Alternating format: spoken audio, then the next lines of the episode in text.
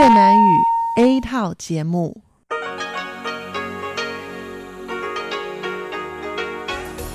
Đây là Đài Phát thanh Quốc tế Đài Loan rờ tê i.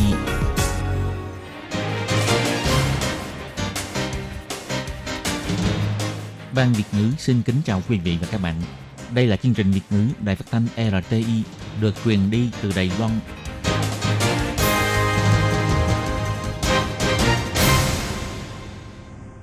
Hello, Thế Kim xin kính chào các bạn. Hoan nghênh các bạn đã đến với chương trình Việt ngữ ngày hôm nay của chúng tôi. Các bạn thân mến, hôm nay là thứ ba, ngày mười bảy tháng chín năm hai nghìn không trăm mười chín, cũng tức ngày mười chín tháng tám âm lịch năm Kỷ Hợi. Chương trình Việt ngữ ngày hôm nay của chúng tôi sẽ bao gồm các nội dung chính như sau. Mở đầu là bản tin thời sự trong ngày, tiếp đến là chuyên mục tin vắn lao động nước ngoài, rồi đến chuyên mục tiếng Hoa cho mọi ngày, chuyên mục khám phá thiên nhiên, và sau cùng chương trình của chúng tôi sẽ khép lại với chuyên mục điểm hẹn văn hóa. Mở đầu chương trình hôm nay, Tú Kim xin mời các bạn cùng đón nghe bản tin thời sự trong ngày. Và trước hết, mời các bạn cùng theo dõi các mẫu tin tóm lược. Đài Loan cắt đứt quan hệ bang giao với Solomon. Thủ tướng Tô Trinh Xương cho biết, người dân Đài Loan cần đoàn kết hơn.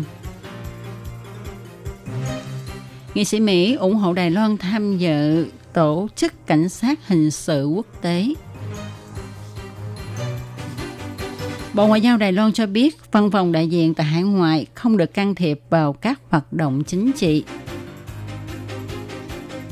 Ông Quách Đài Minh tuyên bố không tham gia tranh cử tổng thống Đài Loan năm hai nghìn không trăm hai mươi. Viện Nghiên cứu Quốc gia Đài Loan cho biết bụi pê em hai chấm năm có khả năng ảnh hưởng thai nhi và nhào thai. Người cha lực lưỡng ba mươi bảy tuổi đột quỵ, người vợ cho biết gia đình có tiền sử bệnh lý đông máu. Và sau đây Tố Kim xin mời các bạn cùng đón nghe nội dung chi tiết của bản tin thời sự ngày hôm nay nhé. Ngày mười sáu tháng chín, Đài Loan cắt đứt quan hệ bang giao với Solomon. Sáng ngày mười bảy tháng chín, Đại sứ quán Đài Loan tại Solomon cử hành nghi thức hạ quốc kỳ. Lá cờ Đài Loan từ từ hạ xuống trong không khí bi thương tại hiện trường với hơn hai trăm kiều bào, dân chúng Solomon và người dân Úc tham dự. Ngày mười sáu tháng chín, Thủ tướng Sukwa Solomon mở cuộc họp nội các quyết định cắt đứt quan hệ ngoại giao với Đài Loan để kiến lập bang giao với Trung Quốc. Sau khi Ngoại trưởng Malady gọi điện thoại thông báo cho Đại sứ Lưu Văn Chiếc biết về việc này, thì Ngoại trưởng Ngô Chi Nhiếp đã tuyên bố Đài Loan cắt đứt quan hệ bang giao với Solomon. Hôm nay, Thủ tướng Tô Trinh Xương cho biết, với sự chèn ép của Trung Quốc khiến cho quan hệ ngoại giao của Đài Loan gặp nhiều khó khăn. Lần này Trung Quốc lại dùng tiền mua ngoại giao, khiến cho Đài Loan mất thêm một đồng minh nữa. Vì vậy, người dân Đài Loan càng phải đoàn kết hơn khi nào hết, cùng gìn giữ không gian quốc tế và các nước ban giao của mình. Khi giới truyền thông hỏi về việc từ khi Ngoại trưởng Ngô Chi Nhiếp lên nhậm chức cho đến nay đã có bốn nước cắt đứt quan hệ ngoại giao với Đài Loan, nhưng không thấy ai gánh trách nhiệm chính trị này. Thủ tướng Tô Trinh Xương cho biết, ngoại giao của Đài Loan gặp nhiều khó khăn, Trung Quốc chèn ép nên bất kỳ ai lên giữ chức vụ ngoại trưởng đều như nhau. Trung Hoa Dân Quốc và Solomon xây dựng quan hệ ngoại giao vào năm một nghìn chín trăm tám mươi ba cho đến nay đã ba mươi sáu năm. Sau khi hai bên cắt đứt quan hệ bạn hữu này, Tổng thống Thanh Văn chỉ thị đóng cửa đại sứ quán ngay ngày hôm nay và sẽ rút tất cả các nhân viên của đoàn khoa học kỹ thuật, nhân viên y tế của Đài Loan cử sang Solomon công tác về nước. bốn mươi bảy nghị sĩ Hạ nghị viện Liên bang Mỹ ký tên gửi thư hàm cho ông Vidal Bach, Bộ trưởng Bộ Tư pháp Mỹ và Ngoại trưởng Mac Pompeo, kêu gọi cơ quan hành chính Mỹ trợ giúp Đài Loan nhận được tư cách quan sát viên của Tổ chức Cảnh sát hình sự quốc tế. Trong thư nhắc đến, vì Đài Loan không phải là thành viên của Tổ chức Cảnh sát hình sự quốc tế, nên không thể nhanh chóng chia sẻ những thông tin về tội phạm và những hoạt động khả nghi. Điều này sẽ tạo nên lỗ hổng trong mạng lưới phòng chống tội phạm toàn cầu, gia tăng mức độ nguy hiểm cho các nước trên thế giới. Do đó, kiến nghị cơ quan hành chính Mỹ cùng chính phủ Đài Loan nghiên cứu thỏa thuận liên quan, nhấn mạnh sự cống hiến cụ thể của Đài Loan đối với việc phòng chống tội phạm quốc tế, cũng kiến nghị trong hội nghị lần tới của Ủy ban chấp hành Tổ chức Cảnh sát Hình sự Quốc tế nên đưa nghị đề tranh thủ cho Đài Loan nhận được tư cách quan sát viên nhằm tranh thủ sự ủng hộ của các nước thành viên Tổ chức Cảnh sát Hình sự Quốc tế. Phát ngôn viên Bộ Ngoại giao bà Âu Giang An nói,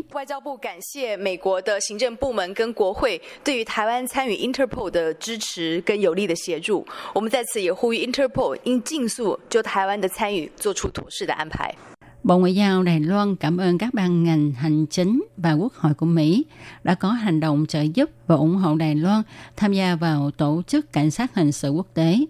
Ở đây chúng tôi kêu gọi Tổ chức Cảnh sát Hình sự Quốc tế nên nhanh chóng sắp xếp cho Đài Loan tham dự hội nghị của Tổ chức Cảnh sát Hình sự Quốc tế. Ngoài ra, đối với việc Solomon cắt đứt quan hệ ngoại giao với Đài Loan, Thượng nghị sĩ Courtney kêu gọi Quốc hội Mỹ nhanh chóng xử lý dự luật Đài Bắc.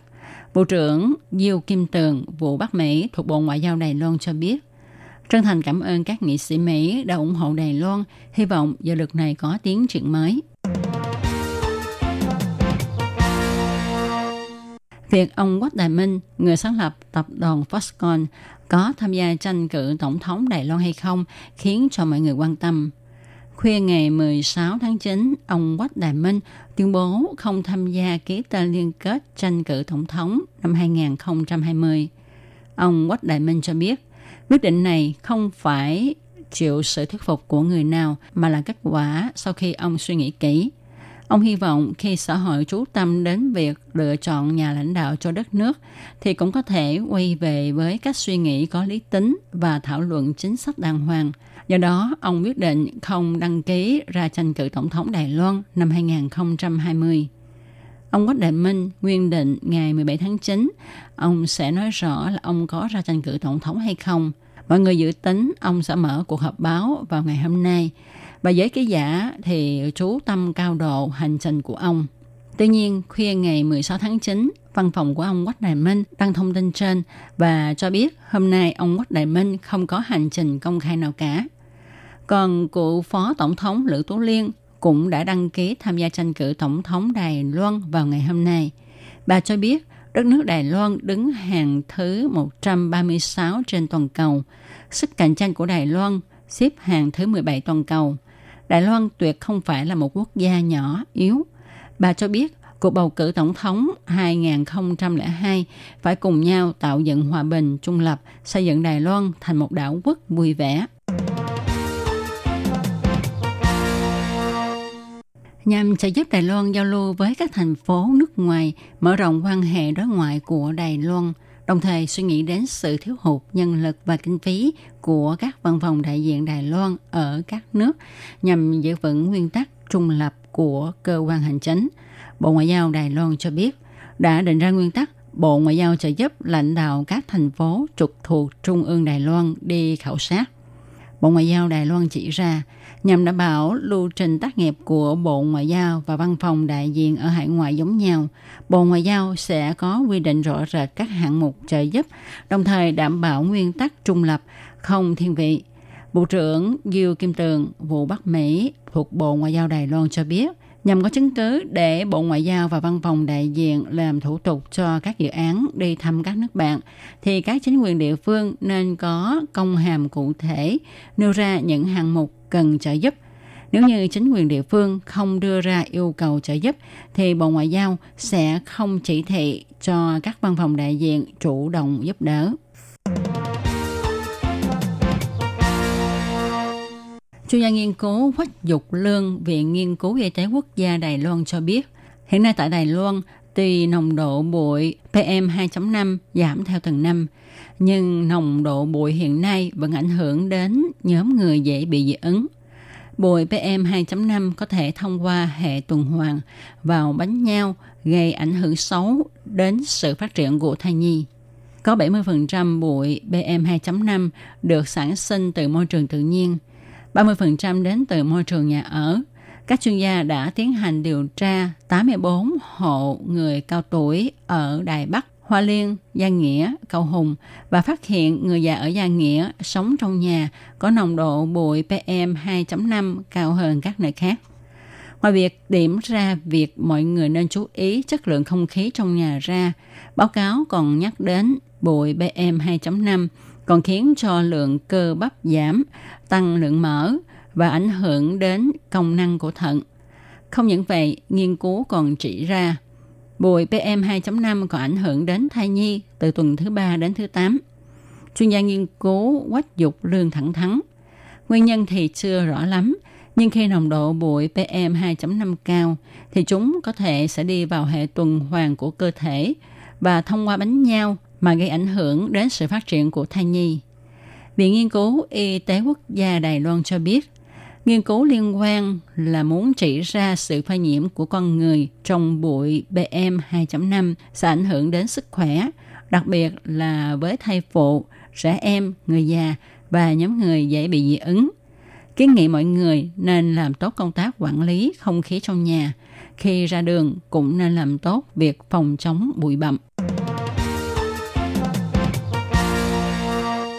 Cơ bắp co cứng cũng tức là nó có khả năng thiếu độ đàn hồi. Huấn luyện viên nổi tiếng được mệnh danh người cha cơ bắp với thân hình lực lưỡng khỏe mạnh, hướng dẫn các động tác một cách tỉ mỉ. Không ngờ trước Trung thu, anh đột nhiên bị đột quỵ ở độ tuổi ba mươi bảy. Kiểm tra phát hiện anh bị đột quỵ bởi mạch máu não bị tắc nghẽn. Bác sĩ lập tức tiêm thuốc làm tan cục máu đông. Cũng may lúc anh bị đột quỵ, anh liền được đưa đến bệnh viện ngay trong vòng ba tiếng đồng hồ hoàng kim, cũng tức thời điểm cứu chữa hiệu quả nhất, và giờ anh đang dần dần hồi phục. Chỉ có điều anh không mắc chứng cao huyết áp, đường huyết cao, cholesterol cao. Vậy tại sao anh lại bị đột quỵ?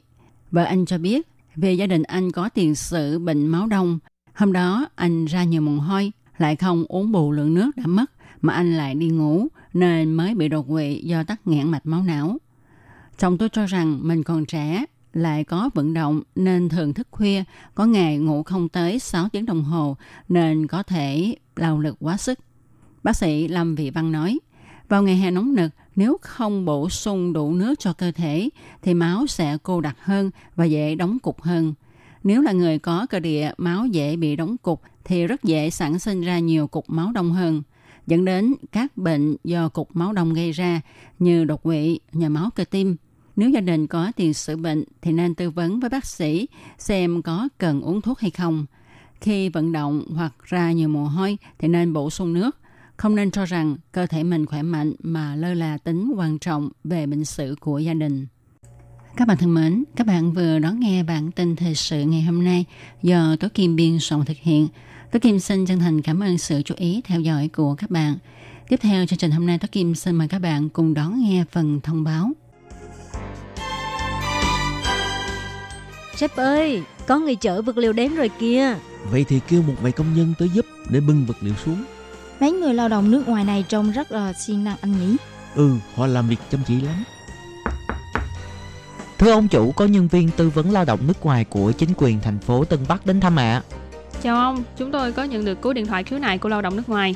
Anh ấy nói là anh ấy bị trừ lương nhưng mà không biết tại sao bị trừ, và mong ông trả lại số tiền bị trừ cho anh ấy.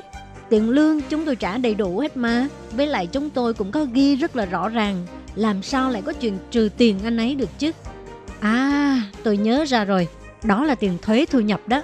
Nhưng tôi không biết chữ, bảng lương chi tiết viết tôi đâu có hiểu đâu. Nhưng hệ thống bảng lương của chúng tôi không có hiển thị được ngoại ngữ. Chị có thể dùng bản đối chiếu song ngữ để phát cho lao động nước ngoài xem, và để cho lao động nước ngoài hiểu được tại sao là bị trừ tiền và họ bị trừ ở những mục nào. Theo quy định thì chủ lao động phải trả toàn bộ tiền lương cho lao động nước ngoài. Ngoài có thể khấu trừ phí bảo hiểm lao động, bảo hiểm y tế, rồi thuế thu nhập và phí ăn ở, thì các loại chi phí khác đều không được trực tiếp trừ trong tiền lương của người lao động nước ngoài. Và ngoài ra còn phải cung cấp một cái bảng chi tiết tiền lương bằng tiếng mẹ đẻ của người lao động để cho người lao động người ta có thể hiểu rõ được những cái nội dung trên đó. Cô hãy đi giải quyết vấn đề này nhanh lên, đừng vì ham chút lợi nhỏ mà mất việc lớn, lại còn bị phạt tiền nữa. Vâng, tôi đi xử lý việc này ngay lập tức ạ. À. Lương phải được thanh toán đầy đủ, bảng lương chi tiết phải dùng song ngữ, như vậy người lao động nước ngoài mới yên tâm làm việc được.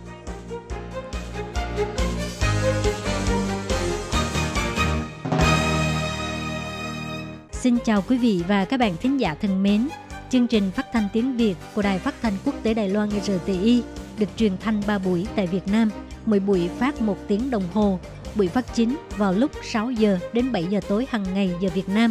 Và sau đây xin mời các bạn tiếp tục đón nghe nội dung chương trình hôm nay.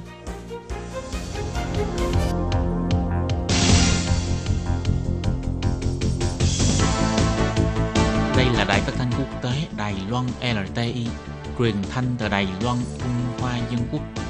Mời các bạn theo dõi mục tin vắn lao động ngoài.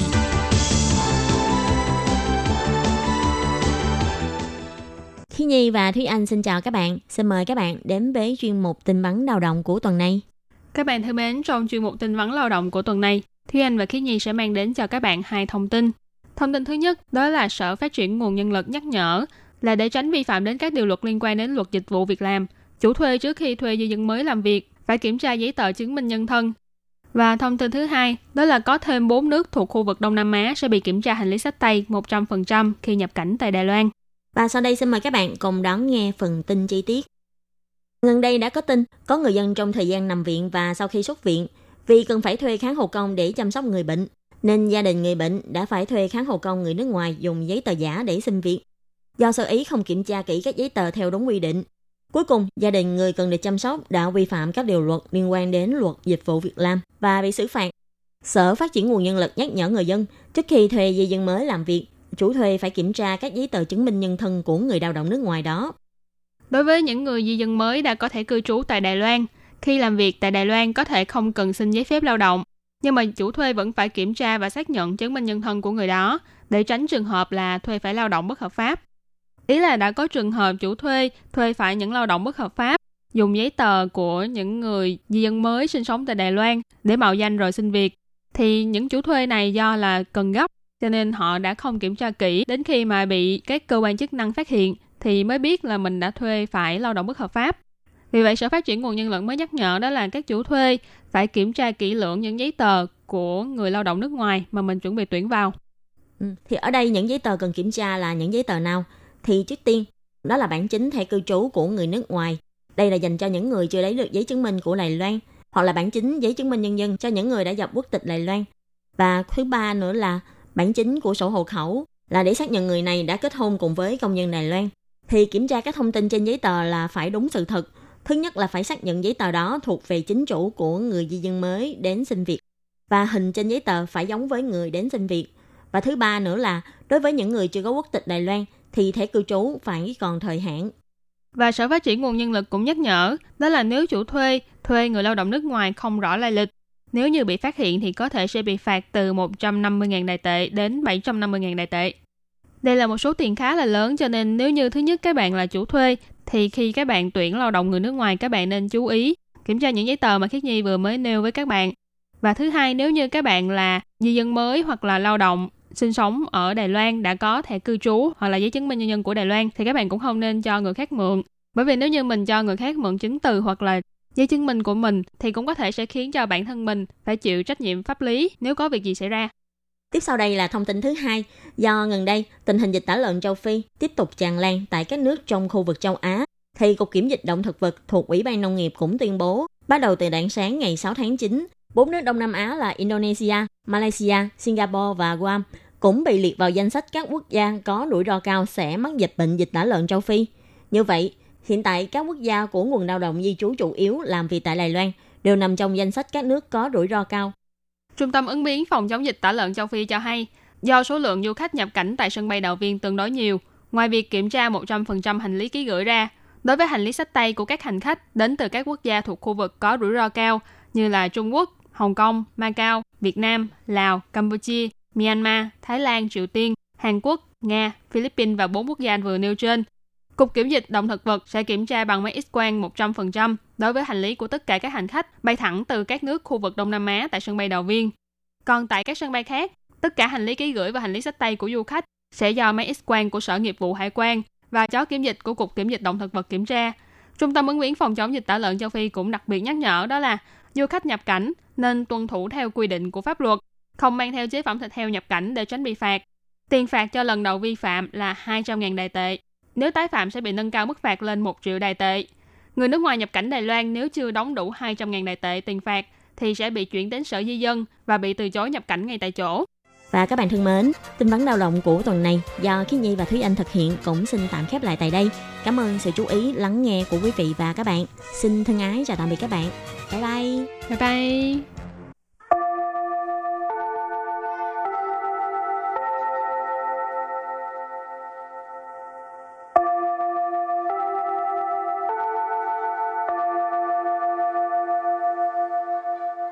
Xin mời quý vị và các bạn đến với chuyên mục Tiếng Hoa cho mỗi ngày do Lệ Phương và Thúy Anh cùng thực hiện.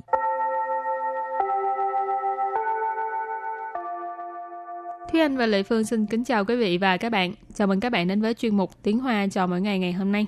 Thúy Anh có bao giờ tham gia một cái hoạt động tập thể nào không? Ừ, thì chơi thể thao hoặc là chơi một số trò chơi vận động thì cũng uh-huh. có hoạt động tập thể. Ừ, mà chơi những cái uh, hoạt động tập thể ấy, khi thi đua là sợ nhất có cái người nào mà nó chậm chạp hay là cái gì đó làm ảnh hưởng tới thành tích của đội thì Thúy Anh cô gặp qua chưa? Thì em chắc là cái người đó đó chị. À vậy hả? Rồi sao, có bị mấy bạn kia la không? Thì mình phải cố gắng thôi, la thì vẫn phải chịu. Rồi các bạn ơi, nói giỡn thôi, tại vì hôm nay uh, trong hai câu mẫu có liên quan tới việc này ha.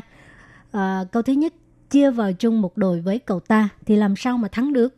Và câu thứ hai, người ta nói không sợ đối thủ mạnh như thần, chỉ sợ đồng đội đừng như heo. Và sau đây chúng ta lắng nghe cô giáo đọc hai câu mẫu này bằng tiếng Hoa. Hờ ta phân tại đồng một đội, zǎmè kè nèng dǎ yìng à? Rén jià shuò bù pà shèn yì yàng de dui shǒu, zhì pà zhú yì yàng de dui you. Thúy Anh xin giải thích câu mẫu số một. Hờ ta phân tại đồng một đội, zǎmè kè nèng dǎ yìng à? Hờ hờ là và. Tha.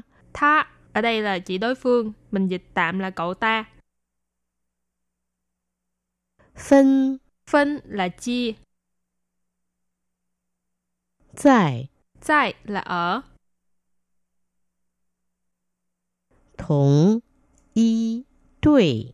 Thống y đội là cùng một đội. Zǎn mè. Zǎn mè là làm sao hoặc là như thế nào.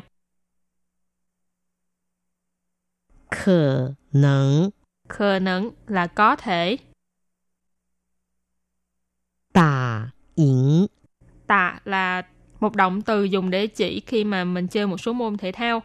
Yến là thắng. À. À là ngữ khí từ đặt ở cuối câu.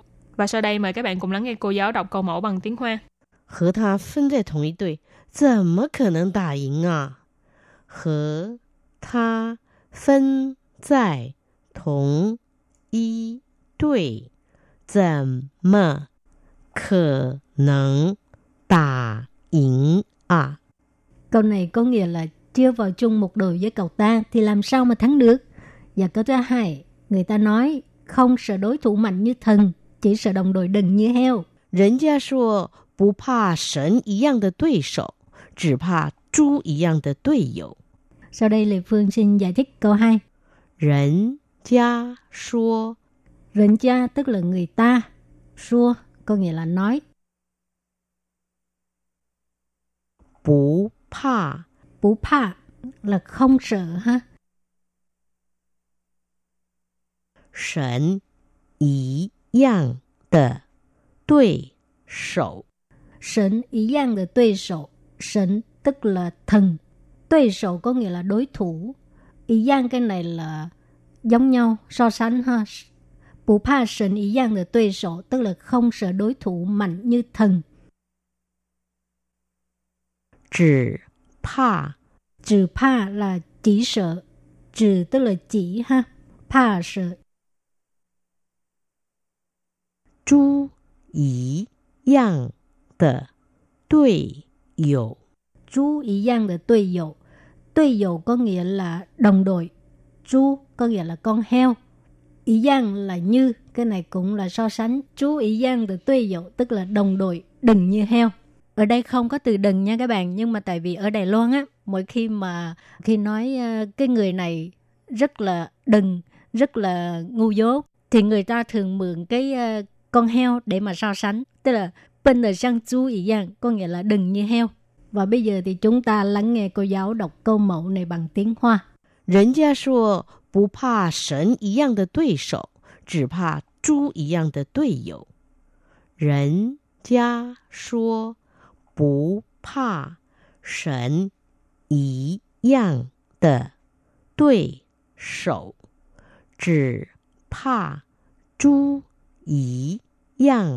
như đối hữu." Câu vừa rồi là người ta nói không sợ đối thủ mạnh như thần, chỉ sợ đồng đội đần như heo. Và sau đây chúng ta hãy cùng đến với phần từ vựng mở rộng.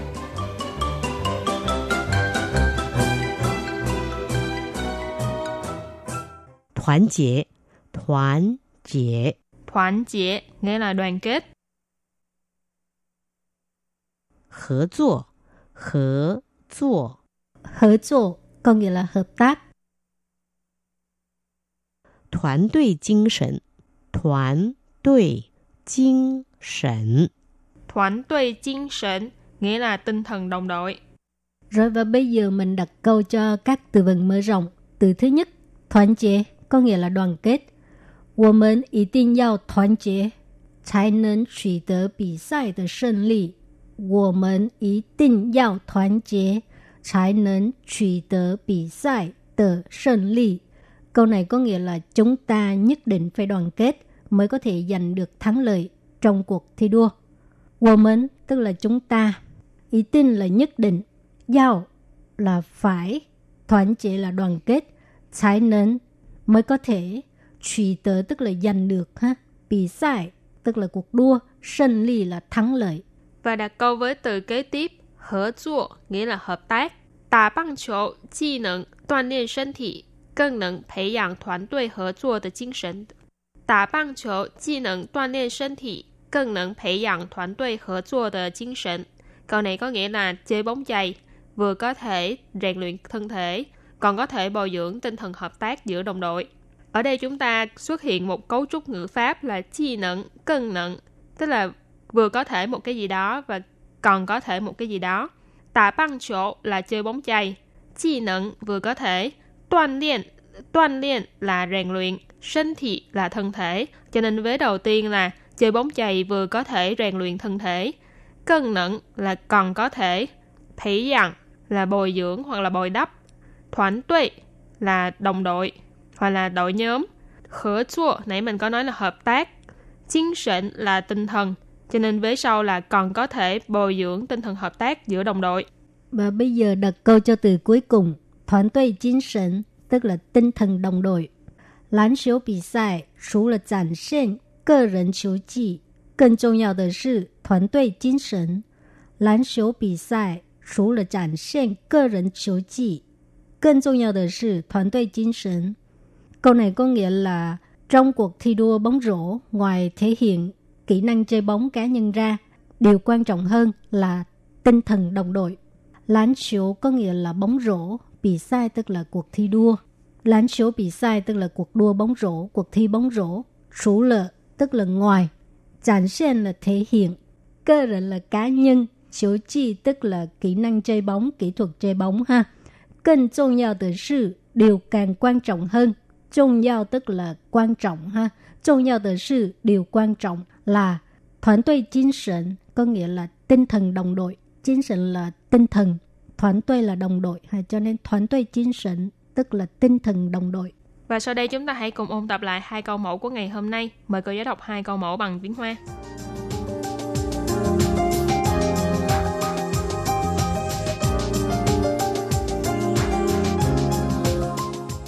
Hờ ta phân tại đồng một đội, zǎm me ke neng dǎ yíng à?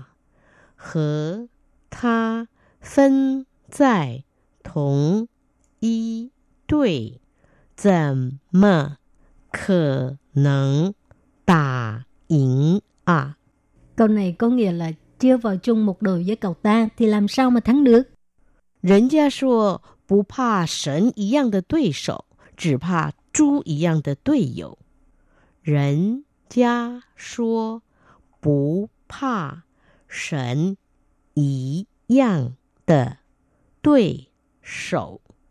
只怕猪一样的队友. Câu vừa rồi là người ta nói không sợ đối thủ mạnh như thần, chỉ sợ đồng đội đần như heo.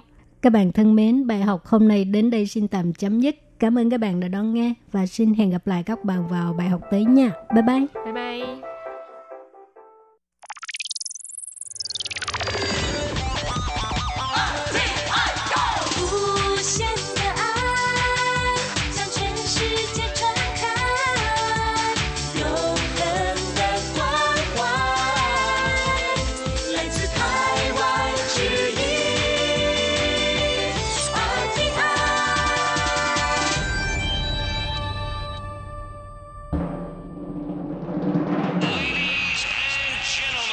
Quý vị đang đón nghe chương trình Việt ngữ Đài rờ tê i truyền thanh từ Đài Loan.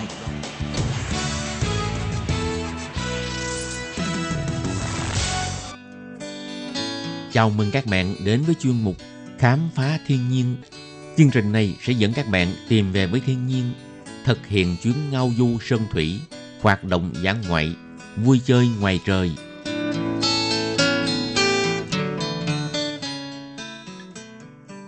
Thúy Anh xin kính chào quý vị và các bạn. Chào mừng các bạn đến với chuyên mục Khám phá thiên nhiên của tuần này. Các bạn biết không, thời tiết ở miền Bắc Đài Loan những ngày hôm nay, lúc thì mưa, lúc thì nắng. Buổi sáng thức dậy để bắt đầu một ngày mới thì trời lại đổ cơn mưa, khiến cả bầu trời đều trở nên âm u. Buổi trưa thì trời nắng nóng, đến nỗi mà chỉ đi một đoạn đường ngắn thôi cũng đủ khiến cho người ta đổ mồ hôi khắp người. Thế nhưng nếu như mà đi đến khu vực gần biển thì gió lại nổi lên, mỗi khi thổi qua thì mang theo mùi đặc trưng của biển. Những lúc như thế thì Thúy Anh lại nhớ đến hình ảnh những cánh diều bay cao trong không trung. Bởi vì ngày xưa khi mà Thúy Anh còn nhỏ, mỗi khi được bố mẹ dẫn đi Vũng Tàu là sẽ thấy được những người bán hàng rong đi đi lại lại trên bãi cát và chào mời những chiếc diều đủ màu sắc. Nhưng mà ba mẹ Thúy Anh thì không bao giờ mua cho chơi hết. Thế nên thật ra từ nhỏ tới lớn, Thúy Anh chẳng biết thả diều là như thế nào, chỉ biết nhìn những cánh diều đủ hình đủ dạng bay trên trời cao. Nói đến thả diều thì mới đây, Thúy Anh vô tình xem được quảng cáo du lịch của thành phố Tân Bắc rằng cuối tuần này, tức thứ Bảy ngày hai mươi mốt tháng chín, tại công viên diều Thạch Môn sẽ tổ chức lễ hội thả diều bờ biển phía Bắc năm hai không một chín. Đây là một lễ hội hàng năm thu hút đông đảo người đến tham dự. Ngoài có thể thả diều cùng với mọi người, còn có những màn trình diễn văn nghệ đặc sắc hay là quầy hàng lưu niệm và thử tài khéo tay vân vân. Nghe thôi cũng cảm thấy thật hấp dẫn phải không nào?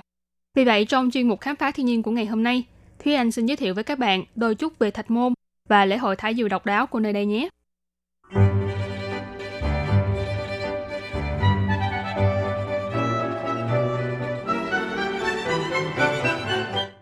Trước hết chúng ta hãy cùng khám phá Thạch Môn. Thạch Môn là một khu hành chính thuộc thành phố Tân Bắc. Đây là một thôn đánh cá nhỏ ở ven biển và cũng là khu hành chính nằm ở nơi cực Bắc của Đài Loan, với ngọn hải đăng Mũi Phú Quý là điểm mốc tọa độ. Trong khu vực này, ngoài chủ yếu là làm nghề đánh cá và kinh doanh hải sản, thì còn trồng những nông sản phẩm như là cam, đậu phộng, trà vân vân. Thạch là đá, môn là cửa. Cái tên Thạch Môn được bắt nguồn từ hình dáng trông như một cánh cửa bằng đá, được hình thành nên từ sự xâm thực của nước biển.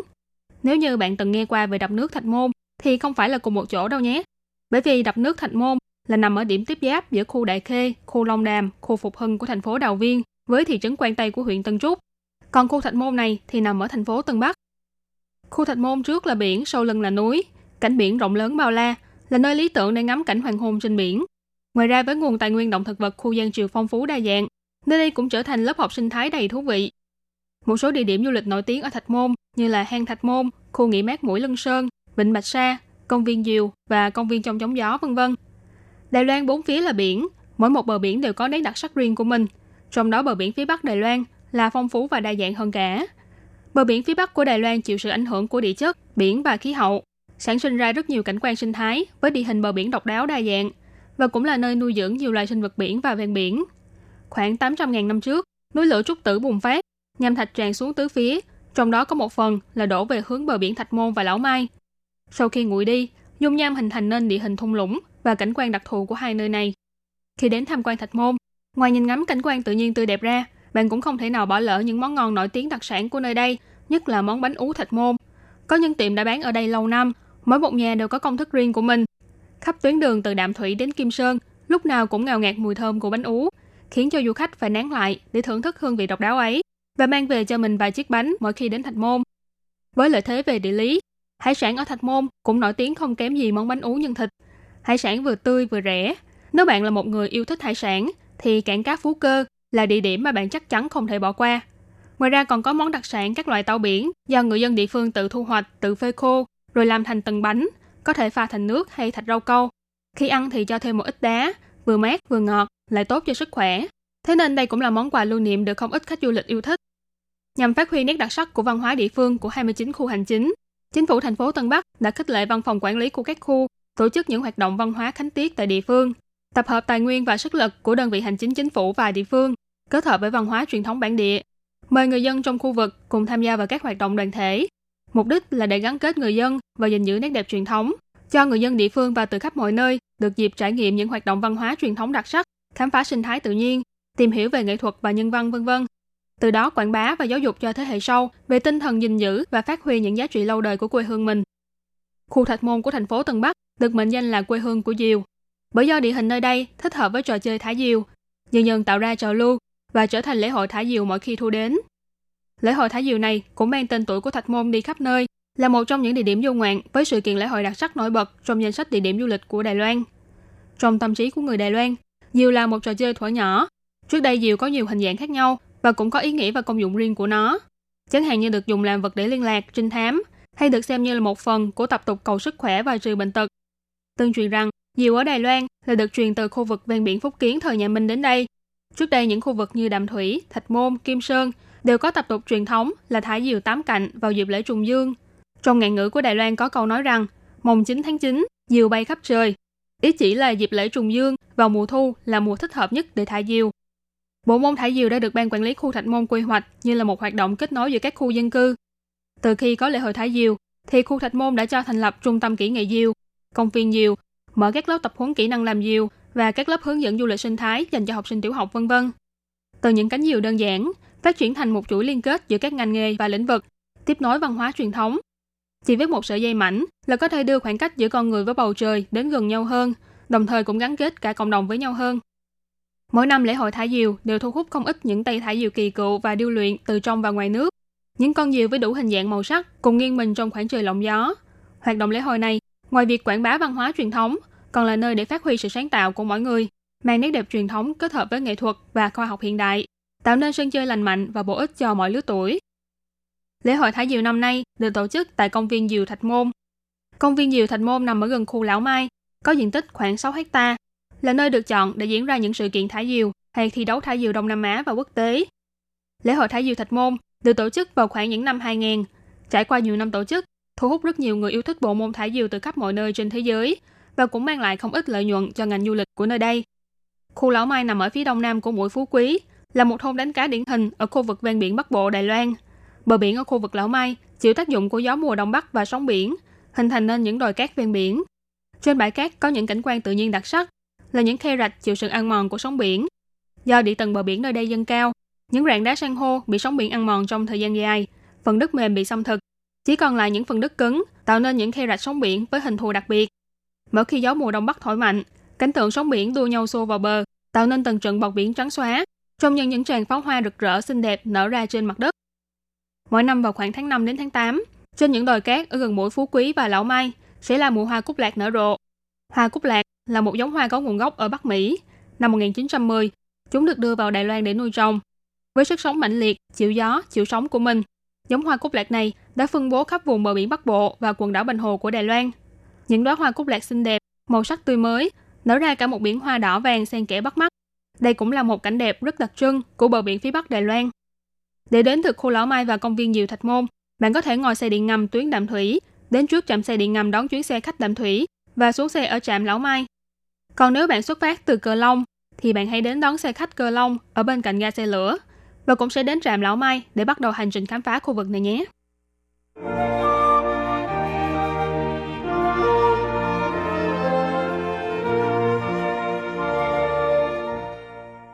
Lễ hội thả diều quốc tế bờ biển phía Bắc thành phố Tân Bắc năm hai nghìn không trăm mười chín sẽ được tổ chức tại công viên diều Thạch Môn vào ngày hai mươi mốt tháng chín tới đây. Bờ biển phía Bắc Đài Loan vốn là địa điểm chụp ảnh cưới lý tưởng và là nơi hẹn hò lãng mạn cho các cặp tình nhân. Cộng thêm năm hai nghìn không trăm mười chín, theo tiếng Trung thì gần âm với cụm từ là vẫn luôn yêu em, ai niệm di chỗ. Thế nên tình yêu chính là chủ đề của lễ hội thả diều năm nay. Để cho bầu trời bờ biển phía Bắc tràn ngập những đóa hoa tình yêu lãng mạn, hoạt động lần này đã mời hai mươi cặp tình nhân đến cùng thả những chiếc diều tượng trưng cho tình cảm chân thành của đôi bên mượn gió trời để hô cao tuyên ngôn tình yêu của mình. Ngoài ra, nhằm phối hợp với chủ đề tình yêu của năm nay, trong thời gian diễn ra lễ hội, các gian hàng thủ công mỹ nghệ hay cửa hàng ẩm thực đặc sắc ở xung quanh khu vực lễ hội cũng sẽ có những ưu đãi đặc biệt dành cho các cặp tình nhân, tạo thêm một điểm nhấn mới cho lễ hội thường niên vốn đã nhận được rất nhiều sự quan tâm và ưu ái này. Lễ hội thả diều quốc tế bờ biển phía Bắc thành phố Tân Bắc năm hai không một chín sẽ quy tụ nhiều tay thả diều kỳ cựu và điêu luyện đến từ nhiều quốc gia trên thế giới như là Đức, Mỹ, Nhật Bản, Singapore, Malaysia, Trung Quốc và Đài Loan, vân vân. Với hơn hai mươi đội và trên một trăm người tham dự thi đấu, mỗi một người đều mang theo những con diều được thiết kế và tạo dựng một cách công phu, điệu nghệ, đến để chung vui trong bữa tiệc bầu trời long trọng và đầy màu sắc này. Trong các đội tham gia, còn bao gồm đội tuyển Đức lần đầu tiên đến Đài Loan tham dự sự kiện. Họ sẽ mang đến con diều với tạo hình nhân vật nổi tiếng trong phim hoạt hình Sesame Street. Còn đội Indonesia thì sẽ mang chiếc diều hình con vật may mắn, mang đậm nét văn hóa truyền thống của nước họ.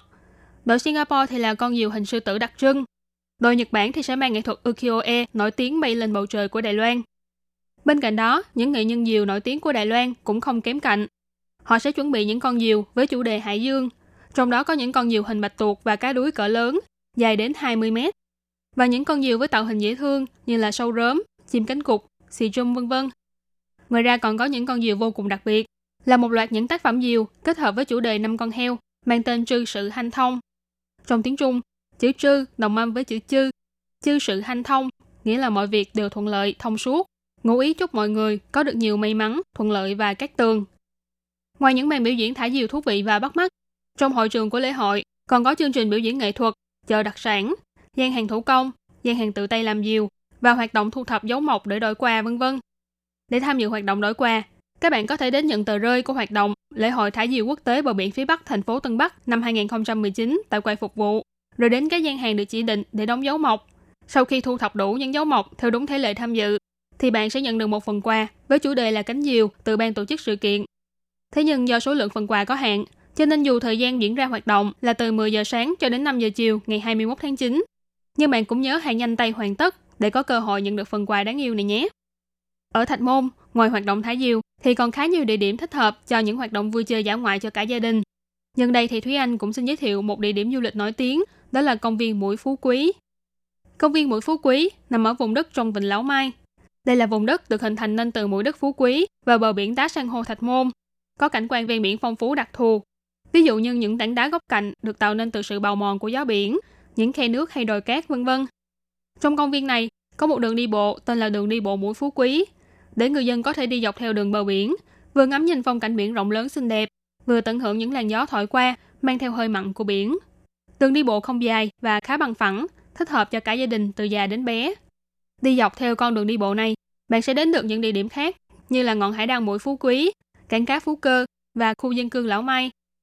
Bên trong công viên Mũi Phú Quý có một địa điểm tham quan cực kỳ nổi tiếng trên mạng xã hội, là một trong những địa điểm check-in nổi tiếng ở khu vực này, đó là mê cung Lão Mai. Mê cung Lão Mai được xây dựng nên bởi những bức tường gạch thấp xen kẽ nhau, lối đi quanh co phức tạp. Mặc dù mê cung không lớn, nhưng do nằm ở trên bãi cỏ, cộng thêm hình dáng thiết kế và màu sắc mang đậm nét thần bí, trông giống như di chỉ của người ngoài hành tinh để lại, cho nên thiết kế độc lạ và bắt mắt này đã thu hút rất nhiều du khách đến để chơi thử và chụp ảnh. Nếu như bạn muốn chụp toàn cảnh của mê cung, thì bạn hãy leo lên dốc đồi, là bạn sẽ thấy được toàn bộ lối đi đang xen nhau không theo một quy tắc nào của mê cung này.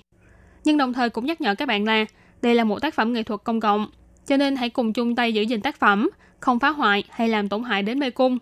Và để đảm bảo an toàn, các bạn cũng đừng nên leo lên tường gạch nhé.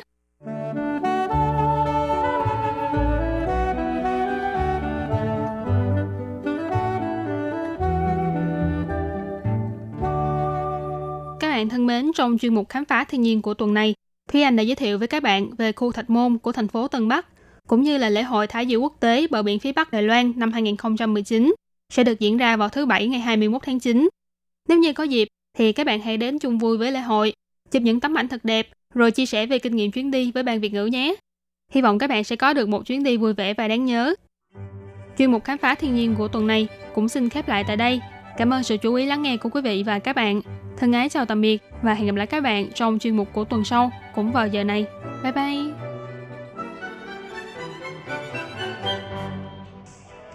Quý vị và các bạn thân mến, xin mời quý vị và các bạn truy cập vào trang web Đài rờ tê i để đón nghe chương trình phát thanh tiếng Việt vn chấm rờ ti chấm org chấm tvk và cũng có thể truy cập ép bê fanpage của Ban Việt ngữ rờ tê i tiếng Việt.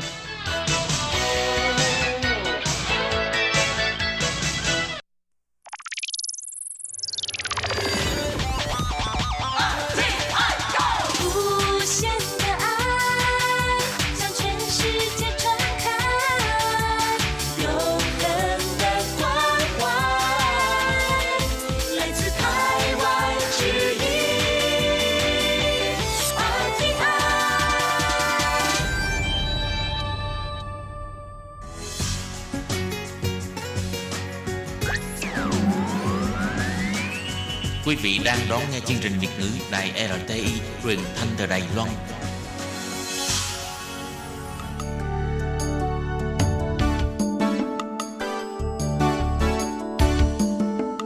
Chào mừng quý vị đến với chuyên mục Điểm hẹn văn hóa do Khiết Nhi phụ trách.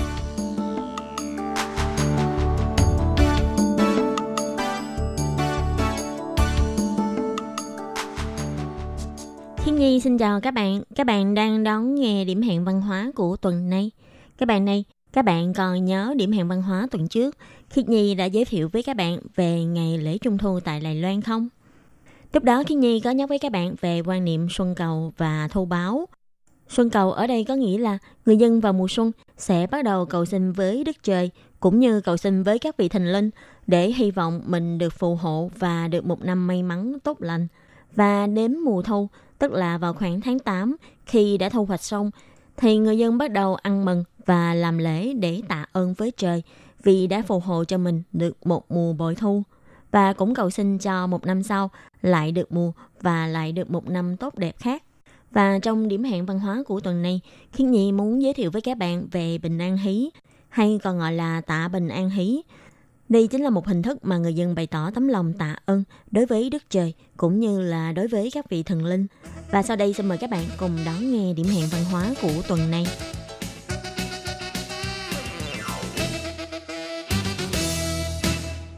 Mùa thu của âm lịch thường là mùa thu hoạch. Hàng năm sau khi thu hoạch vào tháng tám âm lịch, việc quan trọng nhất tại các làng khách gia chính là nghi thức tạ bình an, báo đáp các vị thần linh và việc diễn bình an hí. Bình an hí ở đây chính là lập sân khấu để mà diễn kịch cho các vị thần linh xem. Như vừa rồi Khiết Nhi có nói đến, đó là quan niệm xuân cầu thu báo của người dân.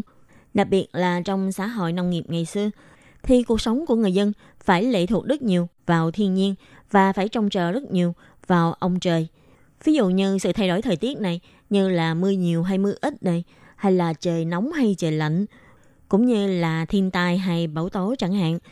Chính vì sự lệ thuộc này nên sự nể sợ của con người đối với thiên nhiên lại càng nhiều hơn. Nếu năm đó mưa thuận gió hòa, người dân có thể yên tâm làm ăn và có thể bội thu vào mùa thu, thì năm đó có thể được xem là một năm khấm khá của người dân. Và trong lòng mỗi người dân đều thành khẩn cảm tạ Đức Trời vì đã phù hộ cho mình có một năm tốt lành. Và trong hoạt động hí kịch tạ thần linh này, tất nhiên là cũng bao gồm luôn cả nghi thức là tế lễ để tạ thần và cùng với nghi thức hoàn nguyện. Tức là nếu như điều ước của mình được thành hiện thực thì mình sẽ làm việc gì để đáp trả lại cái công ơn này, vân vân. Và tất nhiên ngoài hoạt động tôn giáo ra, việc diễn kịch bình an hí này còn là một hoạt động giải trí quan trọng của người khách gia. Để những người dân đã làm việc vất vả trong một năm qua vừa có thể cảm tạ Đức Trời, lại vừa có thể xem kịch để giải trí.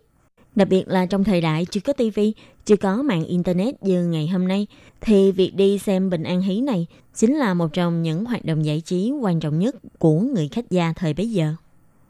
Cho nên nội dung của những vở kịch này phải vừa tôn nghiêm, nhưng đồng thời lại có tác dụng giải trí cho người dân. Theo lời kể lại của những người lớn tuổi, các làng khách gia này sẽ mời gánh hát đến làng mình để biểu diễn.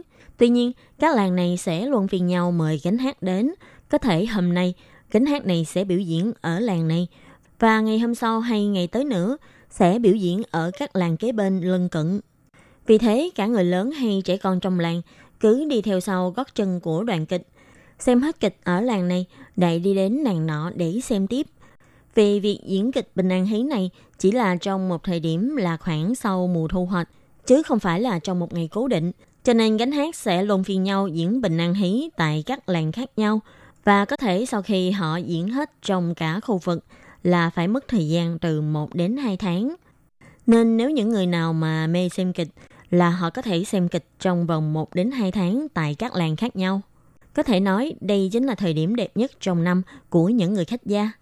Không biết là các bạn có từng nhớ, Khiết Nhi trước đây đã từng giới thiệu qua, do người khách gia di dân đến Đài Loan tương đối trễ, cho nên những vùng đất màu mỡ ở đồng bằng đều đã có người đến khai khẩn.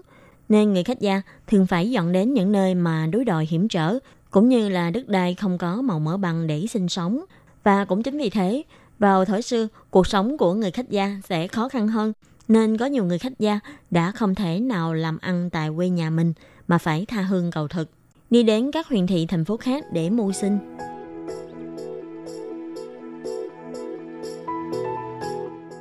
Và trong các làng của người khách gia còn có một loại kịch rất nổi tiếng nữa, đó chính là kịch tháng hai của làng Mỹ Nông, tại Mỹ Nông Cao Hùng.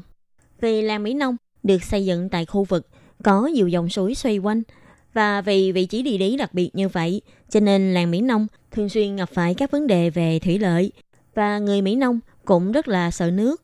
Theo sử sách ghi lại, vào năm một nghìn bảy trăm ba mươi sáu, những người dân khai khẩn sống tại làng Vũ Lạc, tại đồng bằng huyện Bình Đông, nhưng thường xuyên phải chịu nỗi khổ của nước lũ hay ngập lụt, nên cuối cùng những người này đã di dời về khu Mỹ Nông tại miền Bắc của vùng đất này. Tuy nhiên, do làm ruộng cần phải có nhiều nước tưới tiêu, nên cuối cùng họ vẫn phải phụ thuộc vào nguồn nước để sinh sống. Nên cuối cùng họ vẫn cho xây dựng làng quanh khu vực của ba dòng sông là dòng sông Mỹ Nông, sông Hữu Tử Khê và sông Khương Tử Liêu.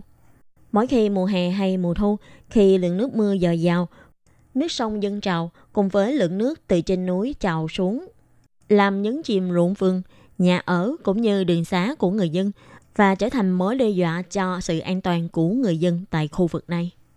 Dù những người di dân khai khẩn này đã di dời từ làng Vũ Lạc cho đến làng Mỹ Nông, nhưng cuối cùng thì họ vẫn không thoát khỏi được mối đe dọa của nước. Và điều này được thể hiện rõ trong tín ngưỡng đối với ông Bá Công, tức là ông thổ địa của người Mỹ Nông. Và người Mỹ Nông đã có hoạt động để tế tháng hai để cầu phúc vào đầu năm. Đi kèm với hoạt động để tế tháng hai này còn có hoạt động là diễn kịch tháng hai.